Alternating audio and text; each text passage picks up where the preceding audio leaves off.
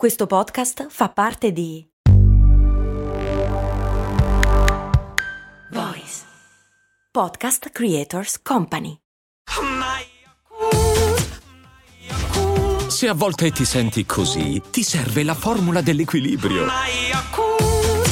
Yakult Balance, 20 miliardi di probiotici LCS più la vitamina D per ossa e muscoli. La patron Claudia mi scrive su patreon.com slash cose molto umane. Vorrei chiederti qualcosa sulla crescita. Come mai smettiamo di crescere? Beh, per fortuna Claudia. Cose molto, cose molto, cose molto umane. La questione della crescita degli esseri umani è piuttosto interessante, nel senso che nasciamo incredibilmente piccoli rispetto agli altri animali, nel senso nasciamo del tutto non autosufficienti, con una testa gigante rispetto al resto del corpo, ma nasciamo così piccoli perché i più grandi non sarebbe proprio geometricamente possibile per la mamma, che soffrirebbe davvero, davvero molto più di così. E già soffre. Il fatto che noi umani abbiamo bisogno di una bella capoccia perché siamo tutti pieni di cervello con dentro un sacco di idee e quella cosa lì richiede un certo sviluppo, per cui non possiamo nascere autosufficienti, ma nasciamo che siamo dei fagiolini che devono appoggiarsi totalmente sui propri genitori. Ma poi cresciamo, cresciamo, cresciamo e a un certo punto smettiamo di crescere, appunto come giustamente nota Claudia. Come mai? Beh, in realtà la nostra crescita è determinata prevalentemente dalla genetica, quanto all'86% dalla genetica. Il problema è che si sa attraverso una serie di ricerche che è questa la percentuale della crescita che è dovuta appunto a fattori genetici, ma non si sa bene quali geni lo facciano, cioè non si sa bene da quali geni sia determinata la crescita. Alcuni sì, ma non sono sufficienti a coprire appunto l'86% della crescita. E il resto? Beh, c'è dentro un sacco di roba in realtà. Alimentazione, ambiente sociale, motivi psicologici, fattori endocrini. Per esempio, siamo abituati a pensare che gli umani tempo fa fossero molto più bassi di ora. E non è così vero, nel senso, nell'età del ferro, quindi si parla di un bel po' di anni fa, l'altezza media era sopra il metro 80. Le cose cambiano notevolmente quando l'uomo scopre l'agricoltura, perché mangiare carne aiuta a crescere. E sì, può fare anche un sacco di male a un sacco di altre cose, eh? non è per dire che è per forza meglio, ma oggettivamente mangiare per esempio prevalentemente verdura e frutta tende nel lungo periodo a creare umani più piccolini, ma anche compatti e pratici. E li porti dove vuoi, sempre con te. Così come banalmente una differenza di altezza, quindi non solamente di peso, di crescita muscolare e di massa, tra le persone povere e le persone ricche. Per esempio, i coreani sono geneticamente omogenei, nord e sud sono praticamente identici, da un punto di vista genetico ovviamente, ma indovinate chi sono quelli più alti? Quelli del sud naturalmente. Sono più ricchi, mangiano meglio, si nutrono meglio e sono di quasi 2 cm più alti nella media rispetto ai nord coreani. Interessante, no? Quello che prevalentemente regola la crescita da un punto di vista ormonale o endocrino è la ghiandola pituitaria, meglio nota come ipofisi, che è anche molto più simpatico come nome rispetto a pituitaria. No, è più simpatico pituitaria.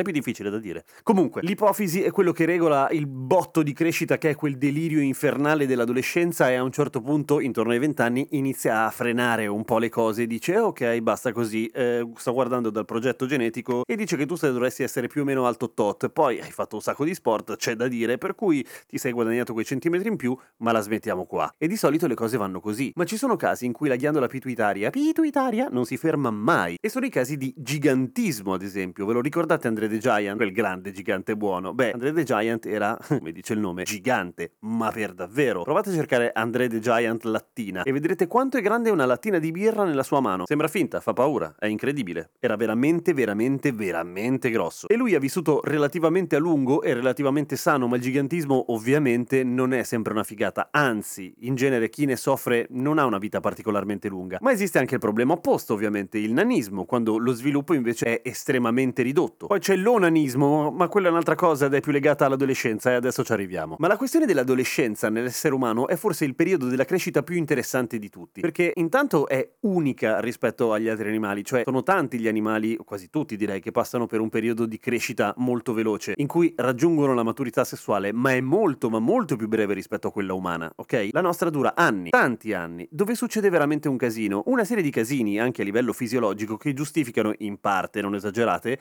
la stronzata messaggine e i comportamenti assolutamente a caso di tutti noi quando eravamo adolescenti, via. Ok, crescono i peli, ok, ci sono un sacco di ormoni, ok, crescono gli organi sessuali, il pisello, le tette, tutte quelle cose lì. Le donne si riempiono di estrogeni e gli uomini si riempiono di testosterone 50 volte tanto testosterone rispetto a prima, non proprio poco. E poi dicono che sono fissati e ci credo. Cazzo vuoi pensare? Solo alla riproduzione, diciamo così. Infatti nei bagni è sempre scritto viva la riproduzione. Ma è il cervello dove avviene un vero casino. Il cervello si credeva che maturasse molto prima di così e in realtà no. Cioè da un punto di vista delle dimensioni, ok, è da tipo quando hai poco più di 10 anni che bene o male di volume non cresce tanto, ma da un punto di vista delle connessioni all'interno, beh, è lì che inizia il vero upgrade, durante l'adolescenza. E inizia a evolversi partendo da dietro, cioè dal cervello più antico se volete, cioè quello che regola i movimenti, e l'ultima parte che viene rimodellata, che subisce l'upgrade, è la corteccia prefrontale, cioè la parte più razionale della nostra testa, per cui gli adolescenti a un certo punto riescono a diventare atletici e fichissimi ed essere al contempo incredibilmente scemi. Ci siamo passati tutti, anch'io, a parte la parte atletica. Nel senso che sono proprio lenti. Durante l'adolescenza uno dei cambiamenti che subisce il cervello è quello di potenziare di brutti collegamenti fra gli assoni, cioè i, quelle specie di antennine che partono dai neuroni e che si collegano ad altri neuroni. Insomma, la comunicazione fra neuroni, ok? E parte appunto, come dicevo, dal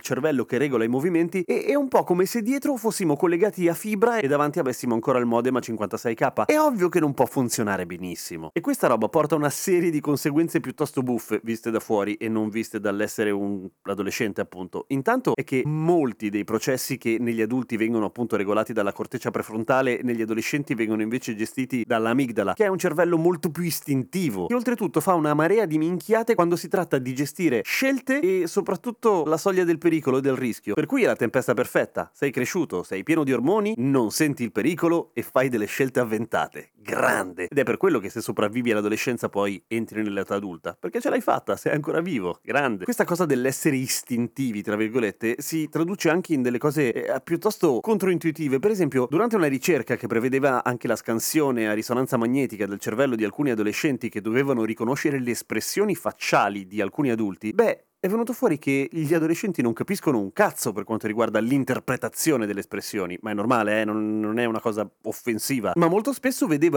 in un'espressione di paura, ad esempio, della rabbia, ok? Quindi, cari adolescenti, prima di arrabbiarvi con un adulto, pensateci un attimo, magari non è veramente incazzato e, adulto, prima di incazzarti con un adolescente, non ce la fa, ma è normale, è l'hardware, dagli un po' di anni, ci siamo passati tutti. Ah, una cosa curiosa, che non è una buona notizia per forza, al contrario, durante l'adolescenza un'altra cosa che succede al cervello è un processo che si chiama pruning sinaptico, che è un po' come quando apri il garage e butti via le cose che non stai usando da un po'. Il cervello fa la stessa cosa con i processi sinaptici, vale a dire inizia a ricordarsi e a potenziare di brutto le sinapsi che usi tanto e molto meno quelle che non usi, per cui se stai imparando a fare qualcosa, qualcosa che richieda l'utilizzo del cervello in modo un po' impegnativo, come suonare uno strumento, piuttosto che imparare una lingua, piuttosto che imparare cose in generale, beh, è il momento giusto perché si fissano nel cervello e il cervello potenzia quella parte lì. Ma perché un'arma a doppio taglio potrebbe essere una notizia di merda? Perché potresti starti dedicando a fare cose che non ti serviranno mai più. Tipo diventare un drago a Minecraft. Che è figo, ma ha poche applicazioni poi nella vita adulta. O comunque inferiori. L'altra cosa è che il cervello, essendo in un momento di rapida evoluzione, è particolarmente sensibile a tutta una serie di cose esterne. Cose esterne tipo le cose buone, le cose buone da bere le cose buone da fumare. Nel senso che un adolescente è molto più prono a sviluppare una dipendenza perché ha la parte del cervello dedicata allo stimolo e ricompensa